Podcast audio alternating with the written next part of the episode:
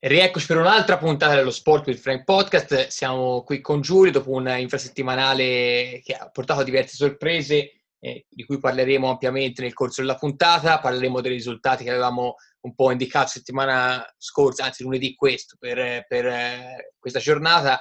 E quindi si parla di Inter, di Juve, di Napoli, di Atalanta, anche di Milan. Poi il giocatore della settimana e la preview della prossima giornata con il Fantacalcio. Quindi tanto di cui parlare partiamo subito con un'altra puntata dello Sport with Frank.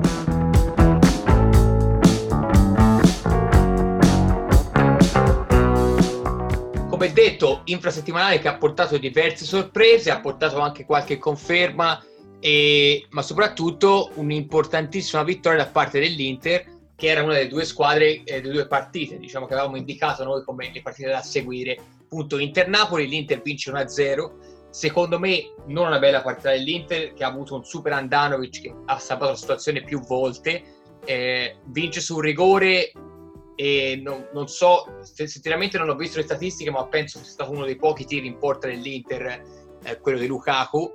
Conte è tornato un po' alle sue vecchie maniere facendo un cambio abbastanza discutibile, togliendo Lautaro per inserire Hakimi nel momento in cui il Napoli era in 10 uomini per espulsione di Insigne e insomma Conte invece di provare a chiudere la partita è andato eh, in maniera un pochino più difensivista a cercare di proteggersi e se non c'era Andanovic probabilmente eh, l'Inter non avrebbe vinto la partita con una super occasione di Politano eh, dopo un 1-0 dell'Inter se non sbaglio che Andanovic veramente ha fatto un mezzo miracolo.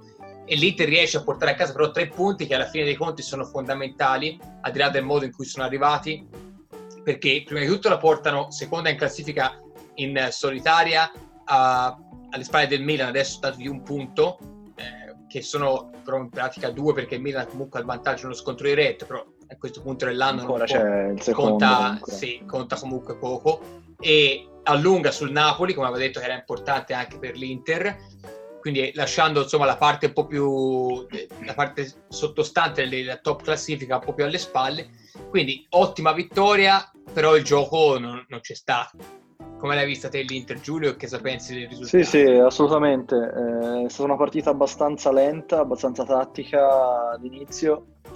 Diciamo che mm, anche abbastanza noiosa, onestamente, fino a che non c'è stato l'episodio veramente clou della partita, quindi rigore. Eh, Darmiano ha fatto una buonissima giocata, che rigore netto perché sì, sì, sì. Eh, il portiere un po' da C'era fare, solo il dubbio prendere la gamba. poi non era. Sì, poi fuori gioco comunque quello, cioè col VAR c'è poco da discutere, se, no, se è fuori sì, gioco sì, anche sì, di un millimetro. E, ehm, comunque poi dopo, vabbè, l'espulsione di Insigne sicuramente non ha aiutato il Napoli. Eh, e dopo, come hai detto te, c'è stato questo, questo, cambio un po' inspiegabile da parte di Conte che, che, leva Lautaro, quindi cercando un po' di difendersi, poi difendendosi con uno come Hakimi che fondamentalmente è molto offensivo. Sì, un attaccante, Infatti, comunque ma dal punto di vista difensivo diciamo che non ha dato un gran contributo, cioè eh, io l'ho visto abbastanza in difficoltà. Passato a un 4-5-1 praticamente, sì. Eh, sì. con però... bastoni un po' più largo. Sì, però comunque diciamo che, che l'Inter sì, no, non mi è piaciuta per niente onestamente. L'Inter non bella, ma soprattutto interfortunata anche, bisogna essere onesti. Sì, quest'anno mi sembra che stia succedendo in campionato, in Champions non è, non è, successo in campionato, però diverse volte mi viene in mente la partita con la Fiorentina, per esempio, che secondo me è proprio clamorosa perché l'Inter l'ha vinta in due minuti con, con cioè, il gol che di Zambrosi. No, non, no lì per, non credo sia fortuna lì. No, lì non è fortuna. Se fai un gol perché al massimo è demerito dell'avversario, è sfortuna, è fortuna quando Pesagna ti fa quella giocata ti prende il palo pieno. Ah sì, ah, vabbè, sì, sì, ho capito cosa intendi. Quello. Comunque sì, cioè, quando il tuo portiere è migliore in campo, eh, chiaramente, eh, insomma...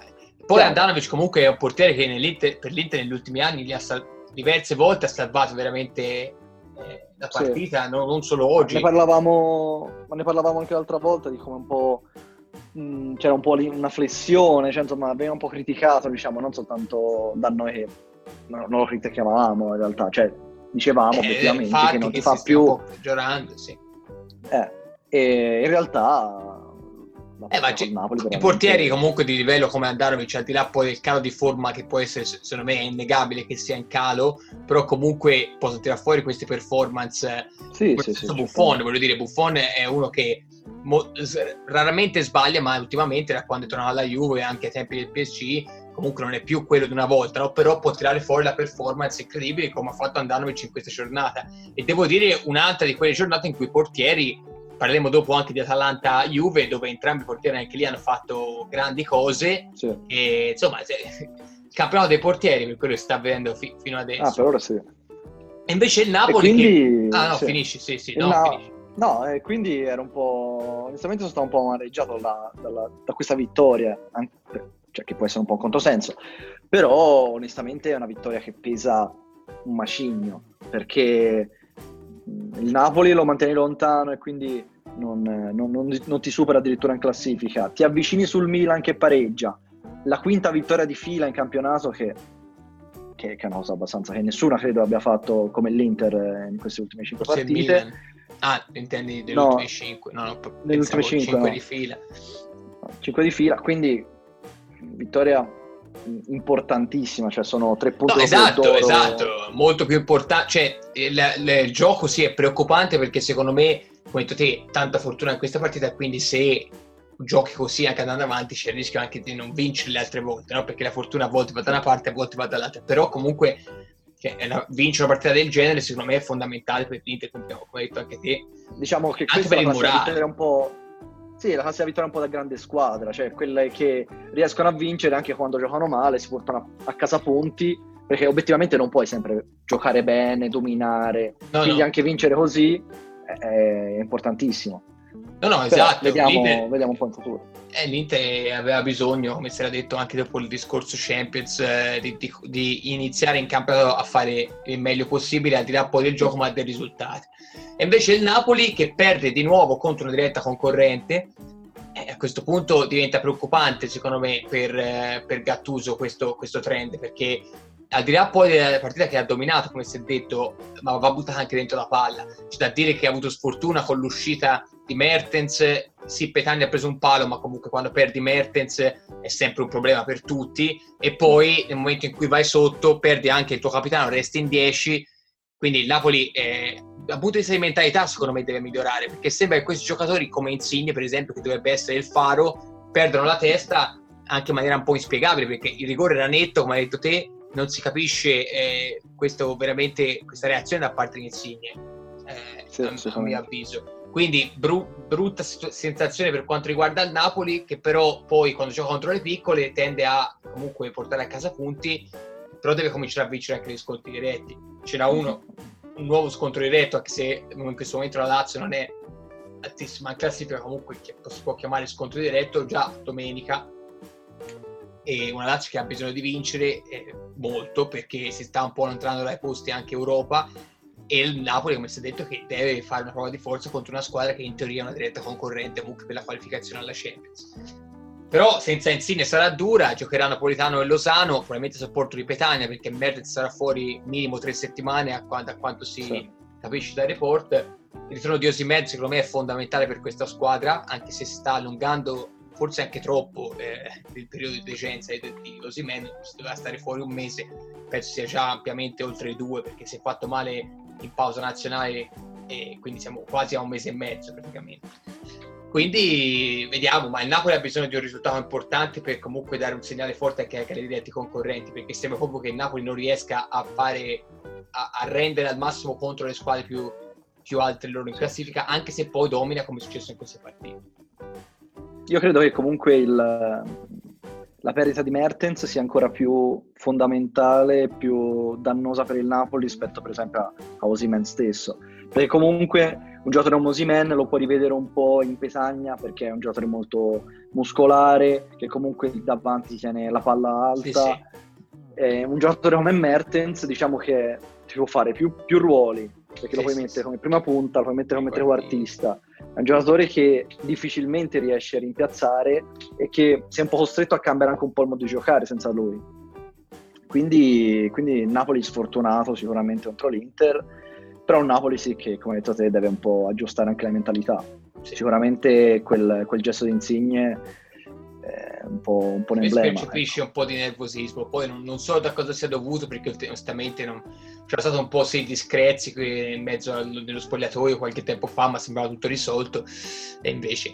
Comunque, detto questo, l'Inter vince, si porta meno dal Milan e, insomma fa un bel mette in saccoccia tre punti secondo me che valgono doppio e l'altra partita cui, di cui avevamo parlato era sta eh, Juventus-Atalanta Atalanta. Sapevamo del problema anche lì a livello spogliatoio Gomez infatti è partito fuori Ilicic non è stato neanche convocato si parla di, che sia eh, influenzato eccetera però sembrano un po' tutte scuse. E, e, la Juve invece dopo l'incredibile performance di Barcellona, la vittoria della settimana scorsa contro il Genoa, voleva continuare questa striscia che sarebbe stata di tre vittorie di fila in campionato dopo anche quella del derby e invece l'Atalanta riesce a fermare la Juve sull'1-1 la Juve che nei primi 20 minuti poteva stare tranquillamente 3-0 con due occasioni clamorose eh, sbagliate prima da Ronaldo su cross rasoterra, uno di quei gol che ho visto, fa- ho visto fare Ronaldo diverse volte, che non è riuscito a prendere nemmeno il calcio d'angolo nell'occasione. E poi Morata che non sa se potesse essere in fuorigioco, ma prima, sbaglia il passaggio a Ronaldo e poteva benissimo insaccare di prima e poi cerca un colpo di tacco che ha poco senso. La Juve va in vantaggio con Chiesa, un Eurogol oggettivamente quasi non dico insperato da parte di Chiesa, ma insomma un gol che non ti aspetti da quella posizione da uno come lui. Io pensavo fosse Ronaldo quando, ci ha provato, ci ha provato. quando ha segnato, pensavo fosse Ronaldo, poi ho visto esultare Chiesa.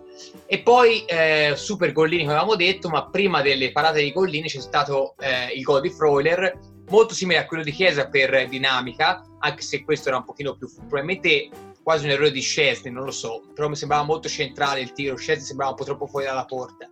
Non e, lo so, ha tirato una bordata tale. Il destro da fuori, faceva... destro da fuori, la palla sì. si abbassa molto bene, pareggia. L'Atalanta oggettivamente ha avuto poche occasioni eh, nitide di eh, poi fare male dopo, ha avuto una super occasione nel primo tempo con Zapata, poi dopo no, non molto. Anche dopo ha avuto un colpo di testa di Romero, mi pare che è stato sì, parato su, su palla inattiva sì, mi riferivo ah, più al discorso del, ah, okay. del, gioco cioè la Juve okay, ha, sì, sì. ha, imbrigliato abbastanza bene l'Atalanta e, secondo me ah, nel momento in cui è entrato Gomez si è visto un po' migliore Atalanta secondo me eh, che questa è prova che la mancanza di Gomez per questa squadra fa malissimo eh, se dovesse può andare via definitivamente ancora di più comunque una Juve che ehm, nel momento veramente in cui sembrava aver trovato il gioco giusto ha trovato probabilmente il peggior Ronaldo perché al di là del rigore sbagliato che secondo me è proprio un rigore calciato male eh, Ronaldo sinceramente anche quando vengano parati o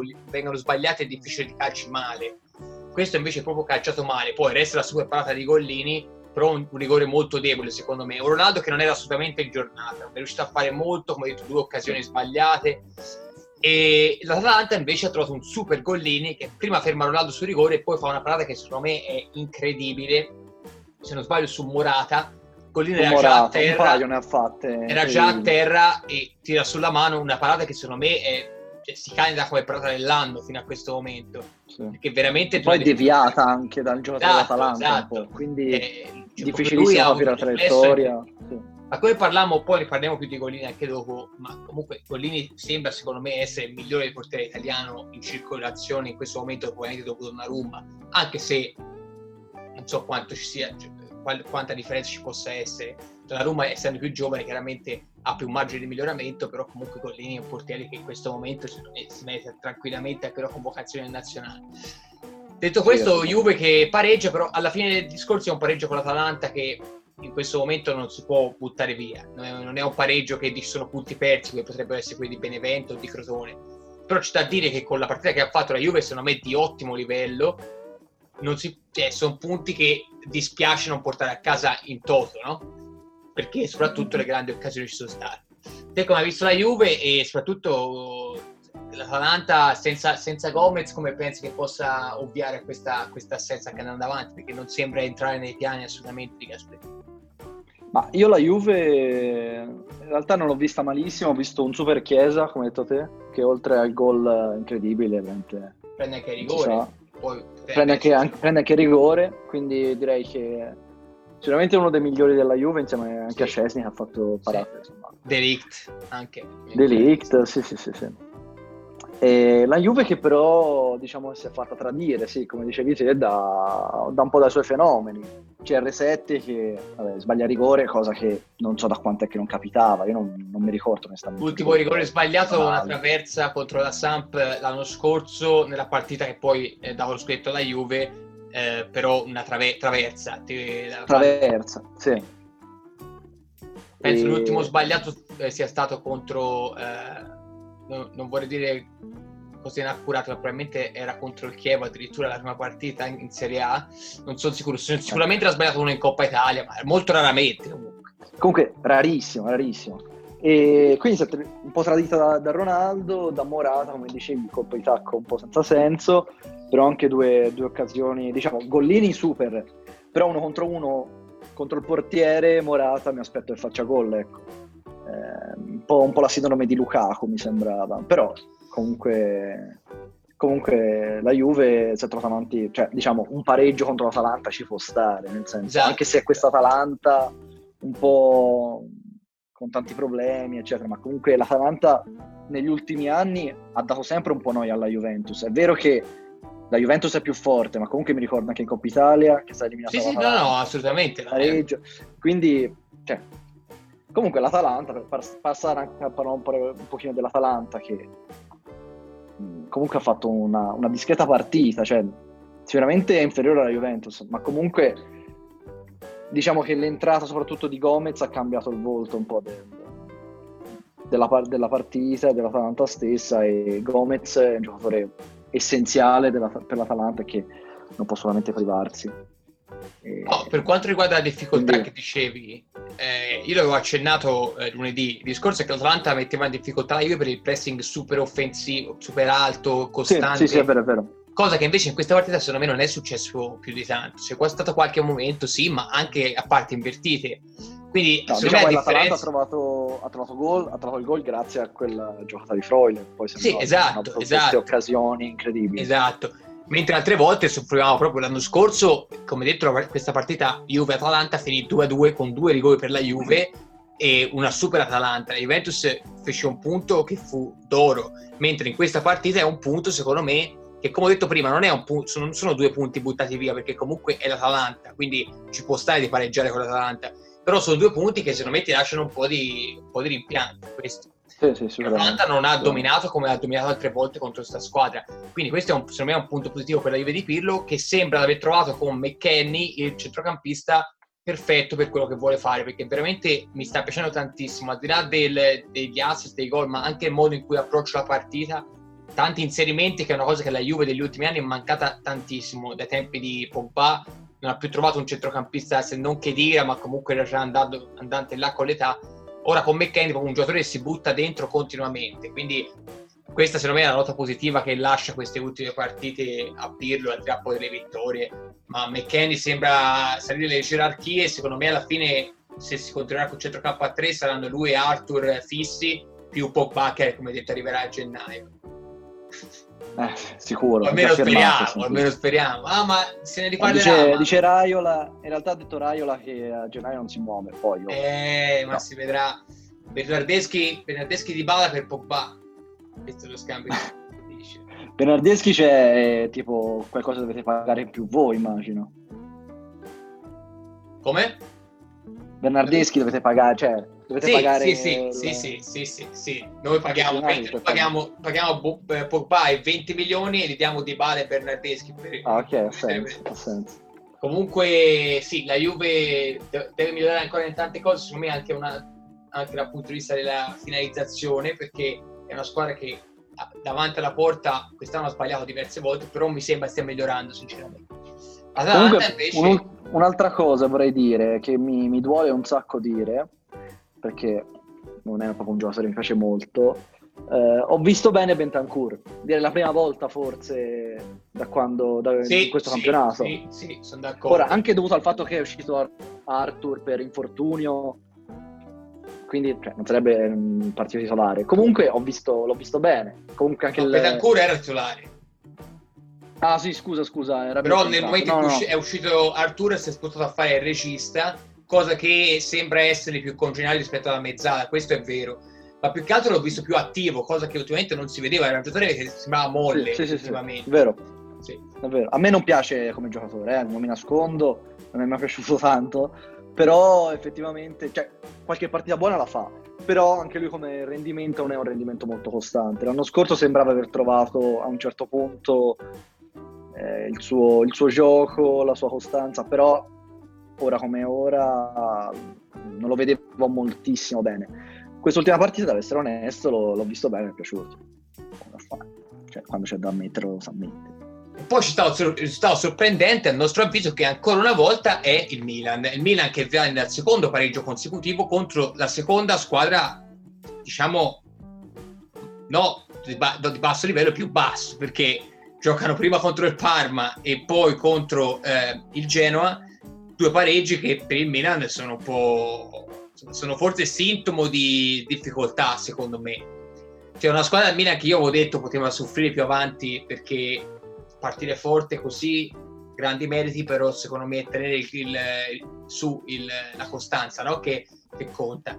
Il Milan non sembra riuscire a farlo, ora tornerà Ibra, probabilmente non questo fine settimana, ma la prossima partita, e sarà quello un bel boost, però un pareggio 2-2 con Genoa, cui, in cui il Genoa due volte è stato in vantaggio, insomma, è, è un po' preoccupante secondo me per una squadra che noi avevamo detto non è iperadipendente, ma sembra, sembra esserlo più, più avanti col tempo, perché davanti ha difficoltà. Settimana scorsa, o meglio, domenica scorsa assegniamo una doppietta Teo Hernandez e in questa giornata invece ha segnato Calabria e Calulu, che prima cosa non si può neanche giocasse nel Milan e, e secondo sono due difensori, quindi il Milan nelle ultime quattro, due partite ha fatto quattro gol da quattro difensori, quindi davanti è un po' preoccupante la situazione secondo me.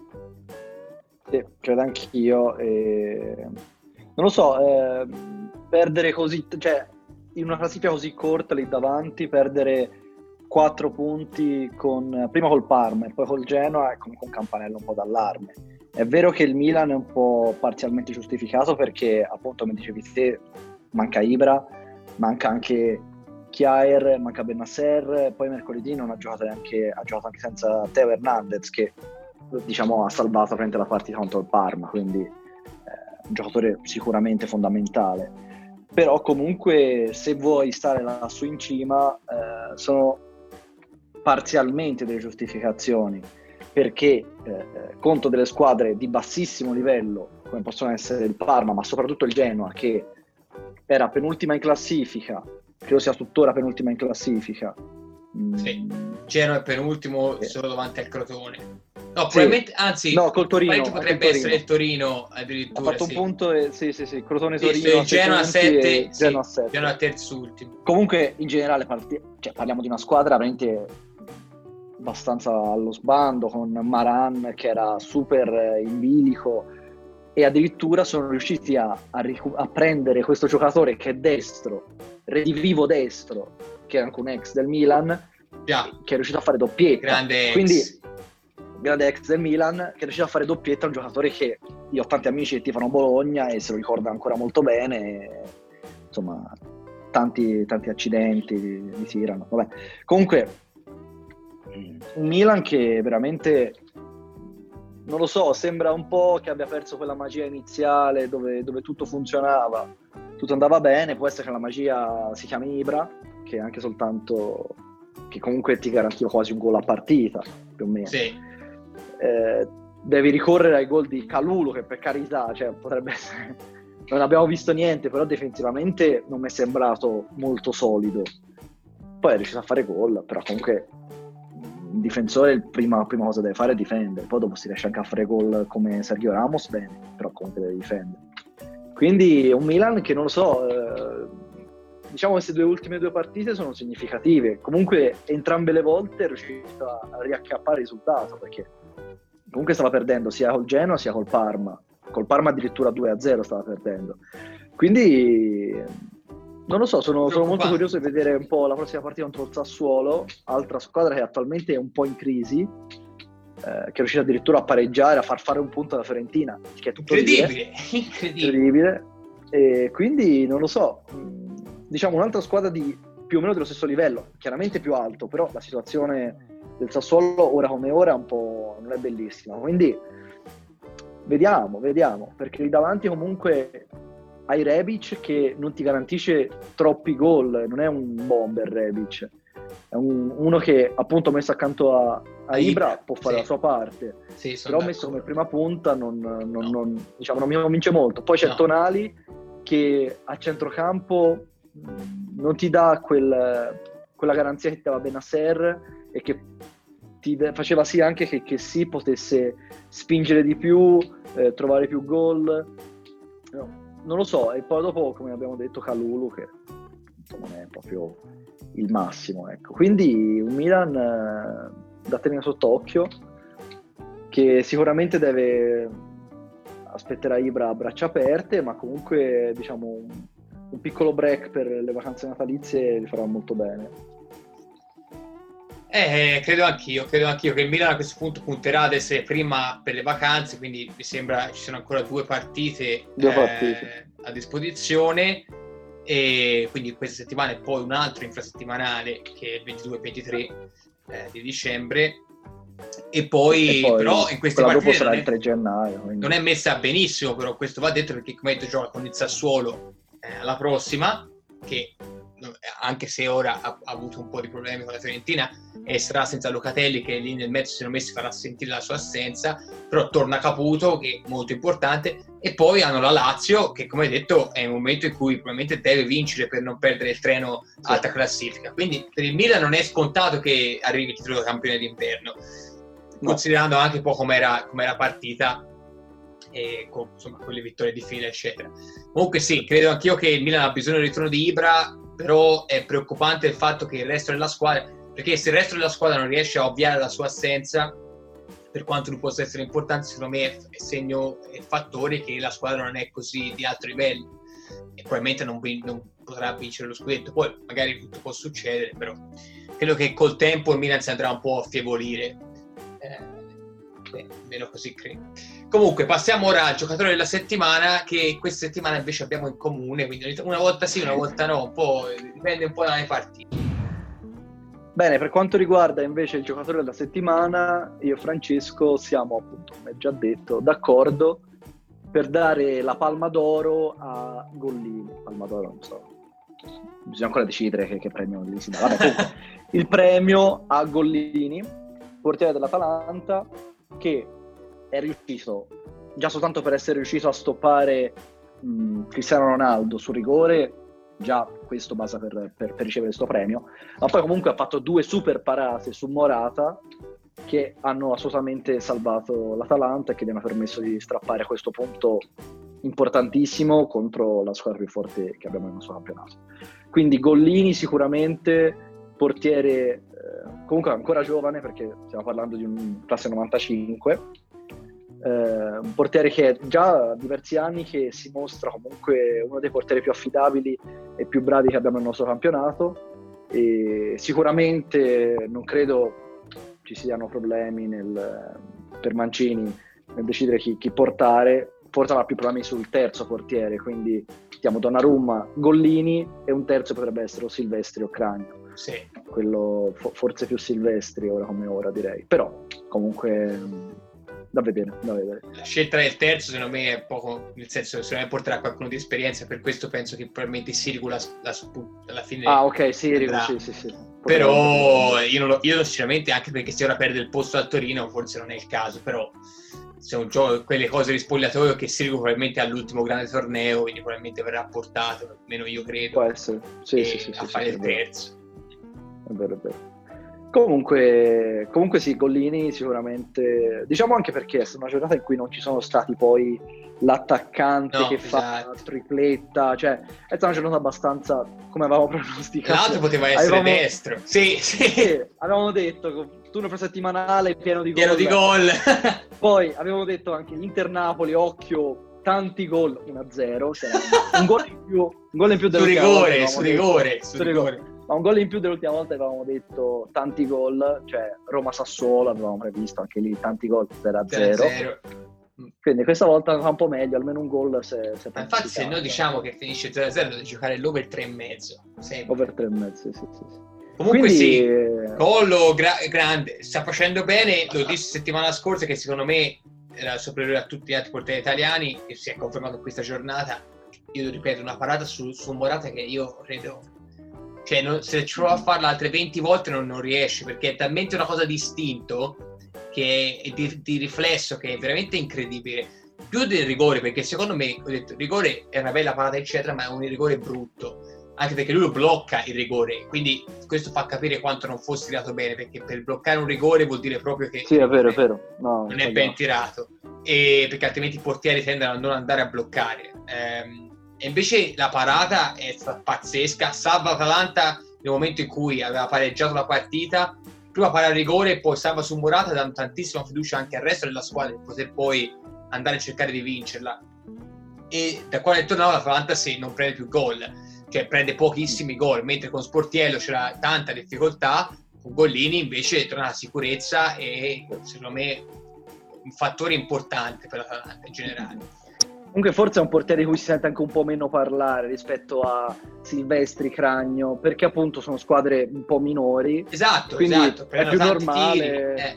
Tanti eh, tiri. Eh sì, Comunque, il gol tipo Cragno con l'Inter settimana scorsa ha fatto primo tempo. Esatto, ma perché, perché, l'Inter fa 30 tiri, quindi chiaramente sì, è sì, più facile no, brillare. Invece per una squadra come l'Atalanta che comunque soffre meno, se poi quando viene chiamato in causa riesce a fare la differenza in questa maniera, eh, eh, cioè sei forte, c'è poco da fare.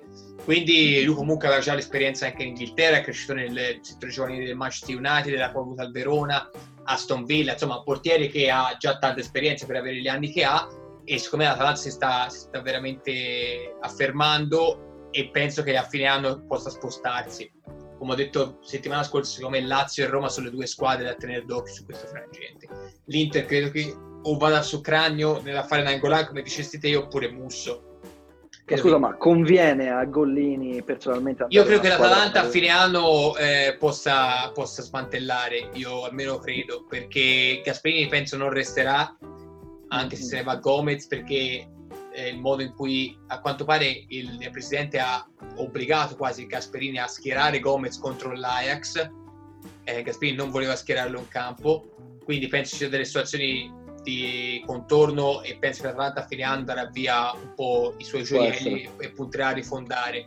E ricomincerà il ciclo con, esatto. con la primavera. L'allenatore nuovo penso che, penso che, potrebbero andare a prendere Juric, come detto settimana scorsa, e poi dopo cominci a prendere i giovani, hanno tanta gente anche in prestito che tornerà e, sì. e comunque Atalanta è una squadra che ha soldi anche i conti, se dovessi cominciare a vendere i vari Zapata, Gollini, eh, Toloi, eccetera, eccetera, mm-hmm. e, insomma diventa anche una bella cassa, Gossens, Atebur, una bella cassa dove poi poter rifondare. Quindi penso che andrà così. Certo. Altrimenti no, la risposta sarebbe no, non ha tanto senso per lui spostarsi dall'Atalanta che gioca la Champions a Roma e Lazio Lazio quest'anno sì, comunque diciamo squadre che non hanno la certezza, mentre l'Atalanta sicuramente sì, sì, ha un po' una sicurezza di questi campionati ultimamente. Quello è vero, quello è vero, quello è vero. Quindi probabilmente no, però se l'Atalanta decide di rifondare, credo che il portiere sia uno di quei ruoli che possa andare tranquillamente, perché comunque l'Atalanta ha vinto anche con Sportiello, anche se non è allo stesso livello, però la dimostrazione che si può vincere anche con Sì, e poi l'Atalanta comunque la dote di trovare giovani veramente sì, sì, dalla, sì. dalla, propria cantera. Hanno già un portiere, non mi viene in mente adesso il nome, ma sembra abbiano già un portiere pronto per poter giocare in prima squadra, già nella primavera. Quindi Gollini è giocatore della settimana per questa settimana e ora passiamo invece alla preview della prossima per poi proiettarci sul fantacalcio dove non è andata benissimo settimana. Come? Va bene. Per qualcuno sì, per qualcun altro. Veniamo ora alla partita della settimana che per questa penultima giornata del 2020 è Lazio-Napoli. Lazio-Napoli è una partita, come abbiamo detto, importantissima per il Napoli, eh, perché c'è questa sindrome delle grandi in cui riesce a vincere eh, molto poco e, e molte volte eh, non porta a casa neanche punti. E invece la Lazio che è in difficoltà un campionato dove nelle ultime quattro ha vinto solo una volta, tra l'altro un 2-1 con lo Spezia, ehm, che comunque non è certo un avversario di livello eh, top, poi un pareggio contro il Benevento all'ultima, una sconfitta contro il Verona e la sconfitta un po' a sorpresa contro l'Udinese eh, di qualche settimana fa. Quindi è una partita che eh, entrambe le squadre devono vincere, la Lazio per non perdere il treno eh, Champions o comunque eh, Europa e Napoli per dimostrare che può ancora, eh, che può far bene anche contro squadre blasonate. Quindi tante, tante storyline all'interno. Chiaramente il Napoli sarà senza Insigne, che è stato espulso eh, in prima istanza due giornate, ma potrebbe esserci l'appello eh, del Napoli, vediamo se riescano a accorciarlo. E, ehm, e la, la, Lazio invece che eh, dovrebbe essere tutta a disposizione, però comunque con qualche giocatore che sta andando un po' peggio delle aspettative, per esempio Luis Alberto, che quest'anno non è riuscito a fare la differenza come ha fatto in anni precedenti. Quindi una bella partita senz'altro, chiude la giornata di A eh, domenica sera, quindi sapranno già anche i risultati di tutte le altre partite, che può essere un vantaggio ma anche uno svantaggio, perché per esempio per la Lazio potrebbe essere pressione in più, eh, per lo stesso Napoli, perché comunque il Napoli è soltanto 4 punti sopra il Verona, che è la prima squadra fuori dalla zona Europa, e non può permettersi di perdere il terreno sul Milan, che a questo, in, questo, a questo, eh, in questo momento è a 5 punti di vantaggio. Quindi Giulio, la Lazio e il Napoli entrambi devono vincere, però eh, chi vedi sì, meglio sì, questa partita? Onestamente vedo meglio il Napoli, perché il Napoli contro l'Inter l'ho visto bene, una squadra sì. comunque un po' sfortunata, bene, problemi di mentalità contro le grandi, come abbiamo già detto, però comunque è una squadra che anche senza insigne eh, ha davanti Petagna e comunque a me, a me, piace, per me è un buon giocatore, eh, poi Osimen che dovrebbe tornare se non sbaglio, e poi soprattutto la Lazio. Eh, dovrebbe avere ancora Cerbi fuori, sì, sì. che è veramente il caposaldo di dietro difesa. E poi, come dicevi te, con Luis Alberto che ancora diciamo non è, non è proprio Luis Alberto, cioè l'abbiamo visto poche volte il vero Luis Alberto in questo campionato. E ci sono anche un po' di malumori con la società. Sì, stipendi. Parla stipendi, insomma, quindi non lo so, potrebbe essere anche quello. Quindi per me la Lazio, cioè la Lazio che comunque in Champions ha sempre fatto molto bene, sempre stata una squadra abbastanza brillante, però in campionato l'ultima contro il Benevento in cui pareggia contro una squadra comunque modesta, la penultima che perde contro il Verona, che comunque è una buona squadra, ma comunque sotto la Lazio. Insomma, poi dopo prima ancora c'era stata la sconfitta con l'Udinese, quindi diciamo la Lazio non super brillante, No, no. Quindi vedo, vedo leggermente favorito il Napoli. C'è da dire che... Con... No, finisci. Ah, dicevo che con una vittoria del Napoli, diciamo la Lazio troverebbe una posizione in classifica abbastanza un po', un po', abbandonata a se stessa, un po' sì, lasciata indietro. Sì, perché nessuno. considerando che ha 18 punti, però c'è l'Atalanta che è una partita in meno e ha 18 punti anche lei. Poi dopo sarebbe Verona 19 e poi dopo 23 quella dopo che è il eh, Sassuolo. Esatto, sì. Quindi se rimani comunque a 18 rischi che le altre vadano avanti perché verosimilmente comunque mm, per esempio l'Inter non ha una partita molto difficile no, no. il Milan è vero che ultimamente non sta facendo benissimo però trova un Sassuolo che è un po' non sta brillando ecco la Juve contro un Parma che non è una squadrone diciamo che potrebbero andare scattare davanti e la Lazio potrebbe rimanere. Sì, c'è da dire comunque la fortuna della Lazio potrebbe essere il fatto che ci sia comunque Milan Sassuolo, quindi una delle due perderà punti può essere sì, quello è vero, quello è vero, è vero. Eh, però, però comunque, Sassuolo io non lo vedo come una squadra che no, no, a lungo andare probabilmente perderà sì, questo, questo sì. è vero c'è da dire comunque che il Napoli oltre a Insigne senza Mertens Osimen tornerà sì. però comunque non credo sia al 100% anche in quanto preparazione quindi è un Napoli che davanti ha giocatori contati probabilmente giocherà il tridente napolitano Lozano Petagna e però poi in panchina veramente c'è, c'è poca, poca, poca roba quindi quello potrebbe essere un fattore anche dentro la partita perché comunque si sta giocando ogni tre giorni e ci sarà un altro turno settimanale che è appunto l'ultimo turno del 2020 eh, che inizierà proprio martedì e, e si giocherà anche mercoledì prima delle vacanze di Natale. Quindi insomma il Napoli è veramente fine davanti e bisogna che trovi un modo per eh, secondo me prendere la partita in mano subito. Quindi non può permettersi errori come quelli contro l'Inter e, e sotto porta perché secondo me col, col, tempo durante la partita potrebbe emergere più la Lazio perché il Napoli ha poca, poche soluzioni anche in panchina, soprattutto offensive. E detto questo, vediamo comunque bella partita senz'altro, due allenatori che a me piacciono molto entrambi sì, e, e quindi sarà una bella partita. Va bene, passiamo ora al fantacalcio, facciamo il recap di quello che è successo l'ultima giornata e poi le formazioni per questo prossimo. Con polemica anche questa giornata sì, di fantacalcio. Sì, c'è un po' di polemica. Con polemica. Sì. Fantacalcio che eh, differenza settimana scorsa non è andato benissimo per quanto mi riguarda, perché comunque avevo una quantità di malus veramente incredibile Mischeravo con Musso in porta che ha portato a casa un buon 6,5.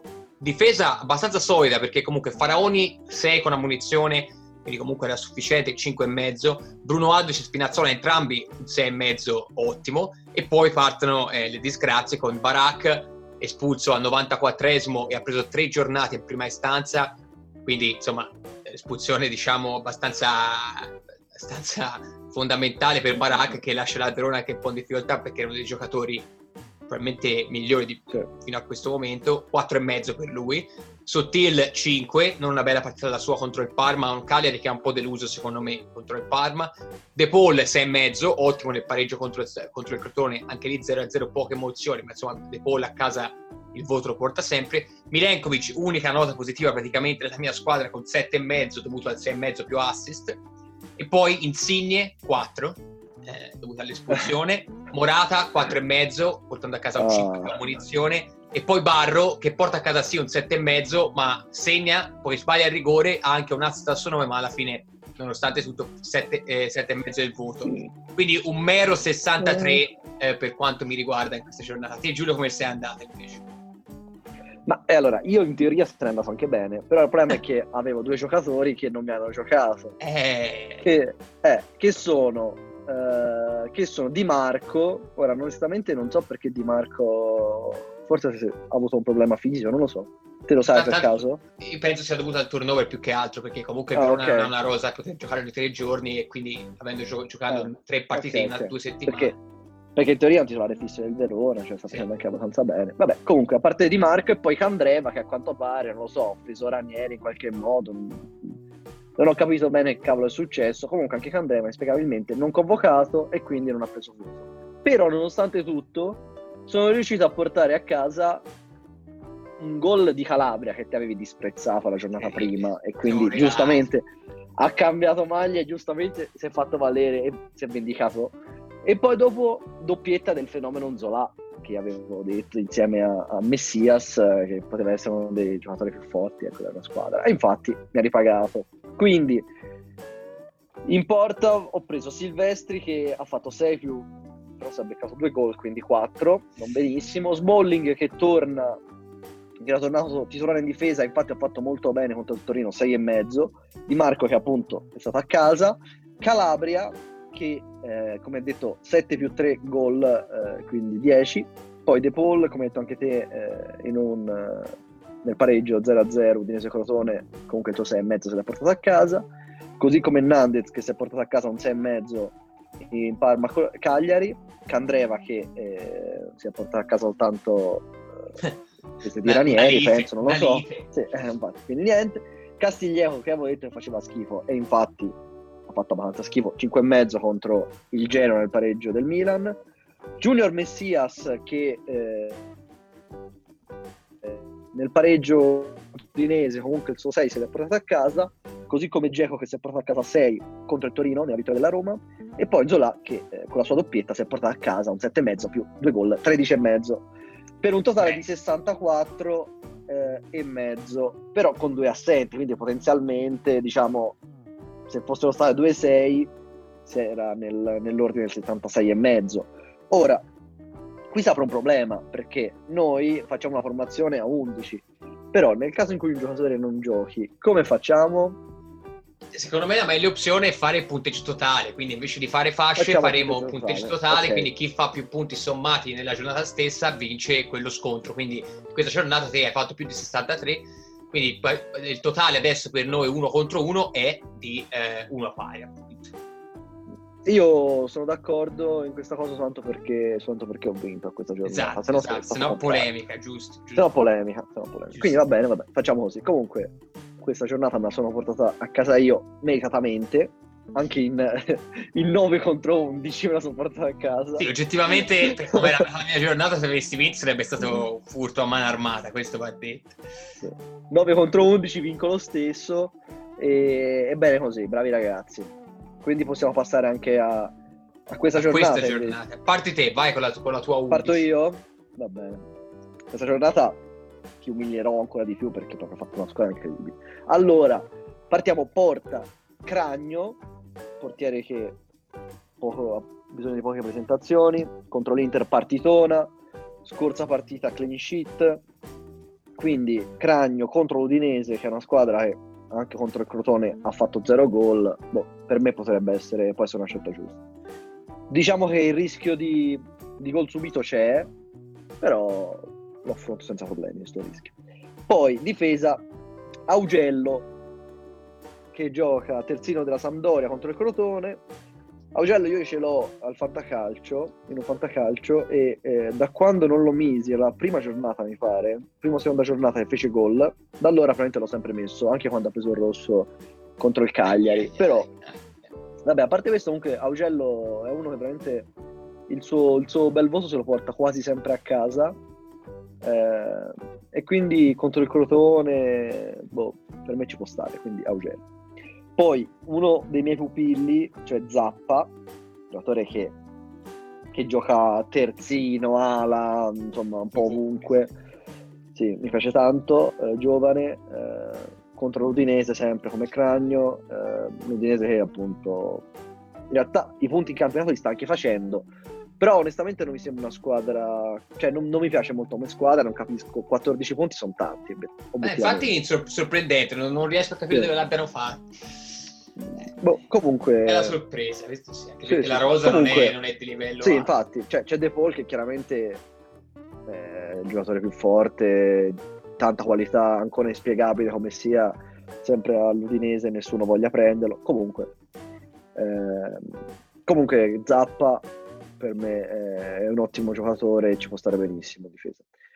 E il terzo, vabbè, come presentazioni per Teo Hernandez, perché diciamo nel pareggio contro il Genoa la sua assenza si è fatta sentire, torna nel Milan contro il Sassuolo e credo che, che possa fare bene come ha sempre fatto in questo inizio di campionato e quindi Teo Hernandez. Eh, poi centrocampo eh, Dominguez del Bologna che eh, l'ultima giornata ha fatto gol, la penultima aveva fatto gol, aveva annullato Annullati, il sì. bar. Eh, contro il Torino che è veramente una squadra allo sfascio, cioè veramente una squadra che anche Giampaolo sta mettendo giocatori un po' a caso in campo, visto l'ultima partita, con, eh, che sta perdendo anche le sue certezze come il fenomeno Singo che si è fatto espellere dall'ultimo, altro pupillo però Dominguez eh, in un Bologna che può far bene, mm, può fare anche gol Dominguez, può ripetersi, un momento importante, quindi Dominguez del Bologna. Poi a malincuore, uno dei giocatori che a me non piacciono, ma come ho detto ha fatto molto bene all'ultima, Bentancur. Ah! Eh sì, eh, sì, sì, sì.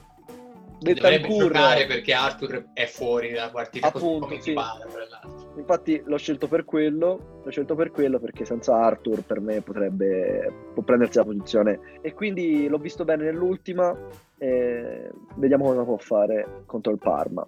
Poi Politano, Politano che giocherà eh, dovuto all'infortunio, all'infortunio di, di Insigne. Espulsione. Eh, l'espulsione di Insigne. Eh, e Politano l'avevo visto molto bene con l'Inter, è entrato e ha veramente, ha veramente massacrato la difesa dell'Inter, onestamente. Faceva che gli pare. Tipo, ha fatto, mi pare abbia fatto ammonire tipo tre giocatori dell'Inter. Sì, eh, sì molto bene, sì, Quindi contro la Lazio, per me, senza Cerbi la Lazio, quindi la difesa senza un leader vero e proprio, per me, per me può soffrirlo tanto la sua velocità e la qualità di Politano. Quindi Politano. E per finire, un giocatore che non ha reso benissimo uh, da quando nelle ultime 5-6 partite direi che è Cialanoglu che però nell'ultima partita ha fatto assist quindi lo vedo un po' in risalita mi piace onestamente anzi quando è arrivato al Milan era un giocatore che non mi piaceva. Di recente fuori ruolo, fuori ruolo, eh, fuori ruolo. Infatti nell'ultimo anno invece mi è piaciuto molto e e quindi Cialanoglu penso possa fare penso possa essere anche il momento in cui Cialanoglu fa, fa gol, faccia gol dopo tanto tempo. Quindi occhio a Cialanoglu contro il Sassuolo e quindi Dominguez, Ventancur, Politano e Cialanoglu a centrocampo. Attacco attacco attenzione perché ho messo un giocatore della Fiorentina. Ah! Cioè, cioè Ribery Ribery che anche lui contro il Sassuolo onestamente ha fatto benino, È stato forse uno dei eh, credo sia stato uno dei migliori in campo. E anche perché è il giocatore con più qualità all'interno della squadra che, che insomma diciamo uno dei pochi che se la Fiorentina fa gol può farlo grazie a lui ecco. Sì. E quindi contro il Verona, diciamo una partita che la Fiorentina è un po' obbligata, cioè dopo il pareggio in cui si è visto qualcosa di buono contro il Sassuolo, la Fiorentina è un po' obbligata a, a continuare e quindi almeno a vincere direi. E anche perché sennò Prandelli comunque comincia a essere un po'... Eh beh, po'... eh beh, sì. Non un bel impatto di, di, di Prandellone. Sì. Mm. Mm. Quindi Ribery. Poi Simeone contro ormai io il Cagliari è una squadra mi, mi piace, eh, siamo fan, sì, sì, no, sì. Possiamo mandarci la maglietta. Sì. Davvero. Quindi Simeone, anche qui, contro l'Udinese, come già detto, per Cragno, per Zappa, per me il Cagliari può far bene. Eh, Simeone è un giocatore che eh, è mancato nelle ultime partite sì, e onestamente un po' si è sentito perché aveva avuto un impatto molto buono all'inizio, diversi gol. Pavoletti ha fatto gol all'esordio dopo quando era tornato, però diciamo un po' è sì, mancato. Un episodio singolo, sì, sì. Sì, è mancato e credo che, che possa fare bene. E infine Petagna. Petagna anche lui contro l'Inter ha preso un palo. Onestamente è un giocatore, come ho detto, che a me piace. E e credo appunto che, che, possa fare molto bene anche lui, credo che, che possa far male alla Lazio. Sì, Quindi sì, per, sì. Un, per ricapitolare un po' la mia squadra abbiamo Cragno, Augello, Zappa, Teo Hernandez, Dominguez, Bentancur, Politano, Cialanoglu, Ribéry, Simeone, Petagna. Beh, sembra una squadra molto solida. Passiamo invece alla mia riformazione che eh, ha qualche similitudine con quella di Giulio, specifico due giocatori, ma il resto oh, sono andato su altre, altre, opzioni. In porta ho messo Audero, Audero che giocherà la sua partita, come detto, contro il Crotone, Crotone che fa fatica a fare gol, molta fatica. Eh, la Samp viene da un ottimo risultato contro il Verona in trasferta, un 2-1 che è quasi inaspettato è una Samp che comunque insomma, in casa cerca di fare i punti che poi serviranno per salvarsi. Non è una squadra che eh, subisce pochi gol, questo, questo, è vero, ma neanche troppi, è una media di, nella media diciamo, della Serie A con 20 gol subiti. E, e, secondo me contro il Crotone Audero può fare bene, al di là del bonus o malus, secondo me è un portiere che una, una partita così può fare bene anche per quanto riguarda il voto. Poi difesa ovviamente a tre, il, eh, primo difensore che ho scelto è Glick, eh, Benevento Genoa è una partita che eh, per le difese dovrebbe essere abbastanza eh, insomma diciamo difficile nel senso che sono due squadre che possono segnare eh, contro, quando giocano contro ah, il Genoa comunque ha segnato due gol anche al Milan quindi non è una squadra da prendere sotto gamba. Però Click che ha ancora da segnare il suo primo gol stagionale è uno che noi ce lo ricordiamo ai tempi del Torino quando del Palermo anche che segna tanto comunque ha, anche sul calcio piazzate eccetera. E questa potrebbe essere la partita perché il Genoa dietro è una squadra che non è solidissima ecco tra i vari Bani, Masiello, Zapata eccetera. Quindi Click e l'altro difensore il secondo è Romero che ha fatto secondo me un'ottima partita in Champions. Eh, poi contro la Juve probabilmente meritava qualche cartellino in più, ma eh, alla fine ha mantenuto bene la, la, difesa e è comunque diventato un leader per un giocatore che io sinceramente non pensavo assolutamente potesse diventare eh, importante per una squadra di livello come l'Atalanta invece sta dimostrando un, ottimo acquisto. Quindi io lo scelgo contro la Roma perché prenderà a carico Geco probabilmente e secondo me Romero è uno di quei difensori che può tenere molto a bada Geco perché è un difensore eh, molto fisico e Geco negli ultimi anni è un giocatore che cerca un po' di evitare no? eh, queste, queste situazioni anche comprensibilmente considerando anche l'età eccetera. Un giocatore che prova, gioca molto più diciamo di tocco più che andare a fare uno contro uno fisico con i difensori.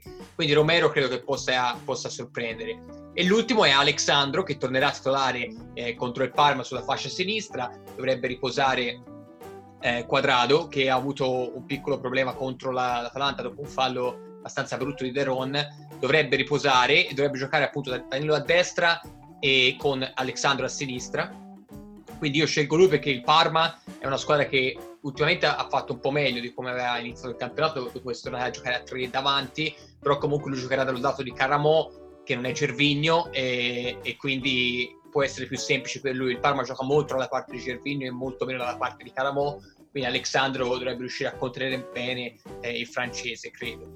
Centrocampo a 4, come ho detto la similitudine con Giulio, la prima è Politano, anch'io credo che contro questa Lazio che eh, ha perso un po' il suo leader difensivo possa far molto bene, giocherà molto probabilmente dalla parte Insigne, quindi eh, alto a sinistra, se lo giocherà contro Lazzari che è un esterno offensivo ma che perde un po' dal punto di vista difensivo, quindi probabilmente si troverà molto spesso uno contro uno contro chiunque giocherà da quel lato, quindi immagino Luis Felipe o eh, Parolo a sorpresa, visto che già ha ricoperto quel ruolo. Quindi Politano penso possa fare molto bene e poi sembra essere in forma perché, come hai detto te, contro l'Inter è entrato, ha cambiato un po' la partita del Napoli davanti. secondo centrocampista è Soriano, anch'io scelgo il centrocampista del Bologna. Bologna che viene dalla disfatta contro la Roma e dal pareggio anche un po' immeritato, secondo me, cioè meritava di più il Bologna contro lo Spezia soprattutto per il rigore sbagliato al 90 a fine partita eh, da Bologna e se la gioca invece in questa giornata contro il Torino, una squadra che abbiamo visto non è sicuramente, non si può definire solida, una squadra che eh, sarà anche senza Singo, che è un po' il più miglior difensore diciamo quest'anno eh, del Torino, anche se gioca esterno alto, ma comunque è una, una perdita importante per il Toro. Il Bologna ha bisogno di fare punti, la squadra è in ritiro attualmente, è già in ritiro da quasi una settimana, quindi i giocatori avranno voglia comunque di portare a casa un risultato importante e secondo me contro il Toro Soriano può essere uno di quei giocatori decisivi. È un giocatore che comunque quest'anno ha già, ha già fatto bene, eh, anche per quando si parla di bonus. Quindi sinceramente credo che giocando anche trequartista avrà molte opportunità di portare a casa un gol o, o un assist. Quest'anno già 5 gol per Soriano e, e 2 assist in 11 partite, che insomma sono cifre importanti. Il terzo centrocampista invece è Kuluseschi, Kulusevski dovrebbe giocare nella Juve, ehm, anche perché non ha giocato titolare nelle ultime 3 o 4 partite sicuramente, e è un giocatore che ha bisogno di ritrovarsi e contro la sua ex squadra secondo me può essere una di queste opportunità, è un giocatore che vive dei spazi aperti e contro il Parma secondo me può trovarne tanti, soprattutto se dovesse giocare dalla parte si- eh, sinistra nel scacchiere della Juve e quindi credo che potrebbe essere la partita per lui per tornare un po' alla ribalta che aveva ottenuto all'inizio campionato. E l'ultimo centrocampista che ho scelto è Zaccagni. Zaccagni che è super in forma, non ci sarà Barak, quindi davanti giocherà lui, sarà diciamo un po' il terminale proprio offensivo eh, del Verona, batte rigori, quindi è un giocatore che può portare bonus e è oggettivamente in forma smagliante ultimamente, quindi secondo me eh, sarà una, un altro di quei giocatori che potrà portare bonus in questa giornata.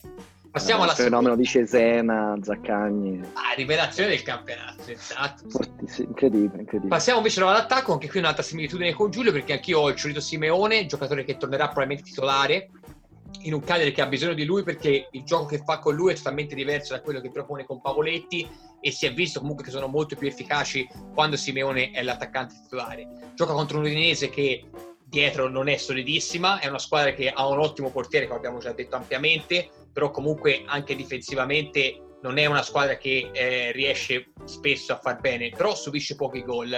Credo però che uno come Simeone possa invece impensierire anche in, in, zona gol Busso, perché è un giocatore che si inserisce molto bene alle spalle, è un giocatore che gioca bene con quelle che sono le batterie trequartiste alle spalle, perché riesce a fare anche contromovimenti, inserimenti, può scambiare spesso anche con i vari sottil o Nandez, eccetera. Quindi giocatore che secondo me può mettere in difficoltà l'Udinese non dando punti di riferimento, mentre con Pavoletti è molto semplice capire quale potrebbe essere la giocata, con Simeone è più difficile anche interpretare quella che poi sarebbe l'approccio de- del Cagliari alla partita. Secondo attaccante che ho scelto è Caputo. Caputo rientra, eh, è già rientrato la settimana scorsa, o meglio, eh, in questo infrasettimanale per il Sassuolo eh, dopo un, uno stop abbastanza lungo, però rientra e è un giocatore secondo me imprescindibile per questa squadra, come abbiamo visto anche in sua assenza, e contro il Milan che dietro è in emergenza, perché il Milan comunque è una squadra che probabilmente avrà Chiaer come eh, titolare nel mezzo e poi il giovane, che adesso mi sfugge il nome, eh, Alulu. Alulu, che probabilmente giocherà perché eh, Romagnoli non dovrebbe essere disponibile, così come eh, Gabbia, quindi insomma il Milan dietro è un po' inesperto, se c'è sì Chiaer che è un giocatore molto esperto, ma eh, Caputo secondo me può dare molto fastidio alla difesa del Milan, che comunque ultimamente subisce gol, quindi, eh, quindi insomma Caputo può essere un'ottima opzione, anche perché torna titolare dopo tanto tempo, vuol fare vedere che insomma c'è sempre, quindi. E l'ultimo attaccante che ho scelto, questa è la seconda volta nelle ultime tre, tre sessioni di, di Fantacalcio che scelgo questo giocatore, è Muriel. Muriel che probabilmente io penso giocherà titolare contro la Roma perché Zapata lo vedo un po' in difficoltà in questo momento. Muriel invece è un giocatore che contro una, una Roma in questa conformazione tattica secondo me può fare molto bene perché è un giocatore veloce che attacca bene la profondità e la Roma ha tre centrali che invece secondo me vanno in difficoltà quando eh, si attacca alla profondità nella maniera che fa Muriel perché lo scatto di Muriel può bruciare tranquillamente Smalling, Ibagnez e compagnia quindi credo che Muriel in un Atalanta che sembra si stia ritrovando in un certo senso perché buon pareggio con la Juve passaggio del turno in Champions eccetera può essere eh, una partita importante anche per l'Atalanta contro la Roma quindi Muriel la mia ultima scelta in attacco. Quindi ricapitolando, Audero in porta, Glick, Romero, Sandro, i tre difensori, Soriano, Politano, Kuluseschi, Zaccanni, i quattro a centrocampo e davanti Simeone, Caputo e Muriel.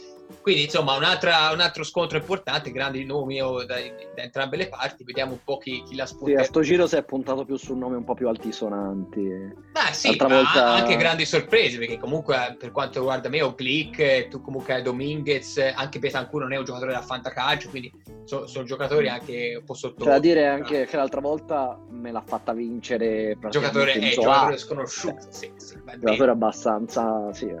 Però eh, ma è, il fantacalcio è bello per questo, perché tante volte può essere il giocatore che non ti aspetti che te la risolve. Sì, sì, infatti, infatti.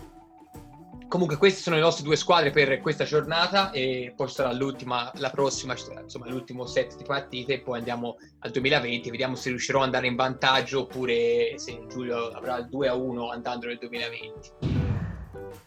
Quindi anche per oggi abbiamo finito, un'altra puntata importante e bella, insomma tanti contenuti. Vediamo adesso come andrà questa giornata. Mi raccomando prima di eh, lasciarci se, andate su iTunes, se ascoltate su iTunes e lasciate una review, 5 stelle sarebbe eh, molto apprezzato.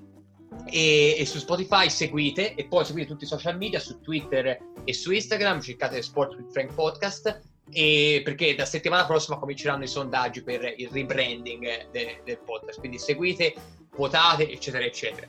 Detto questo, ci rivediamo eh, lunedì per fare la preview dell'ultima giornata del 2020 di Serie A, per reagire a quello che, per avere una reaction a quello che è successo in questo weekend e poi tutti gli altri temi eh, della Serie A. Alla prossima! Alla prossima!